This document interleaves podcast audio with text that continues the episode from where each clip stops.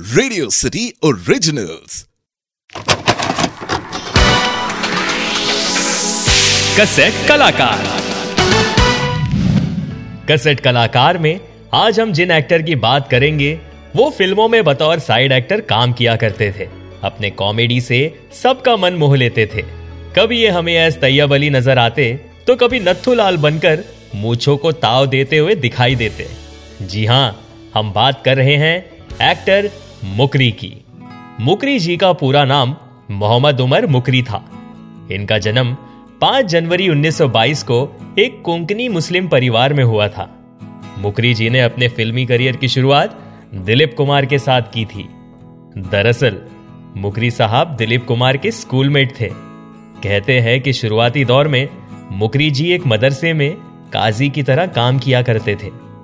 वो बच्चों को कुरान पढ़ाया करते और अन्य रिलीजियस काम में व्यस्त रहते। यूँ ही एक बार, जब मुकरी जी मदरसे में काम कर रहे थे, उस वक्त उनकी मुलाकात दिलीप कुमार से हुई, और यह वक्त था रमज़ान के महीने का। मुलाकात के दौरान मुकरी जी ने उन्हें अपनी परेशानी के बारे में बताया। उन्होंने दिलीप कुमार से कहा कि उनका परिवार बहुत बड़ा है और पैसों की तंगी है। वो ये नहीं समझ पाते हैं कि वो करें तो क्या करें। ये सुनते ही दिलीप कुमार ने बॉम्बे टॉकीज की ओनर देविका रानी से अपने दोस्त मुकरी की सिफारिश की। इसके बाद मुकरी जी जूनियर असिस्टेंट के तौर पर काम करने लगे और अच्छे पैसे कमाने लगे और साथ ही इन्हें एक्टिंग में भी काम मिलने लगा। मुकरी साहब का करियर लगभग 50 सालों का था और इस दौरान उन्होंने करीब 600 फ़िल्मों में अपना अभिनय दिखाया। मुकरी जी का भी अपना ही एक अलग अंदाज हुआ करता था। अपने छोटे कद और अपनी परफेक्ट कॉमेडी टाइमिंग से ये दर्शकों को लोटपोट कर देते थे। मुकरी साहब ने कई सुपरहिट फ़िल्मों में काम किया है, जैसे Mother India Gopi Bombay to Goa Laawaris Sharaabi और ऐसी कई और अन्य फ़िल्में।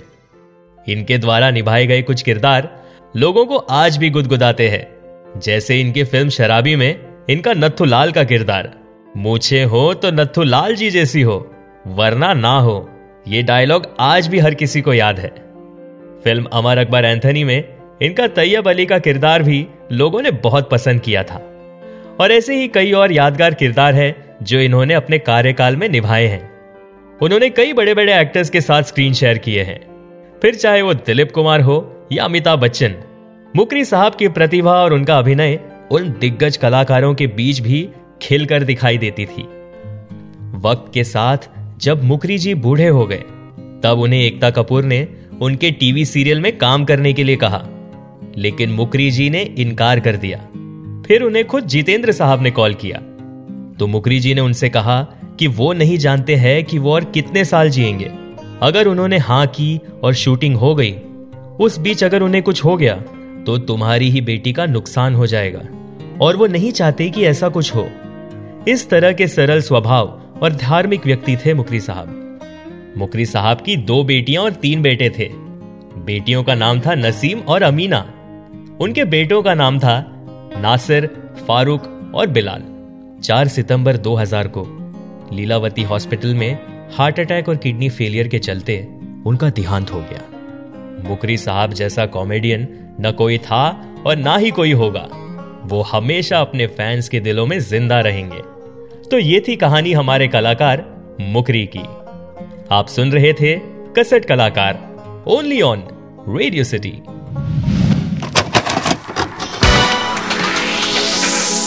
कसट कलाकार।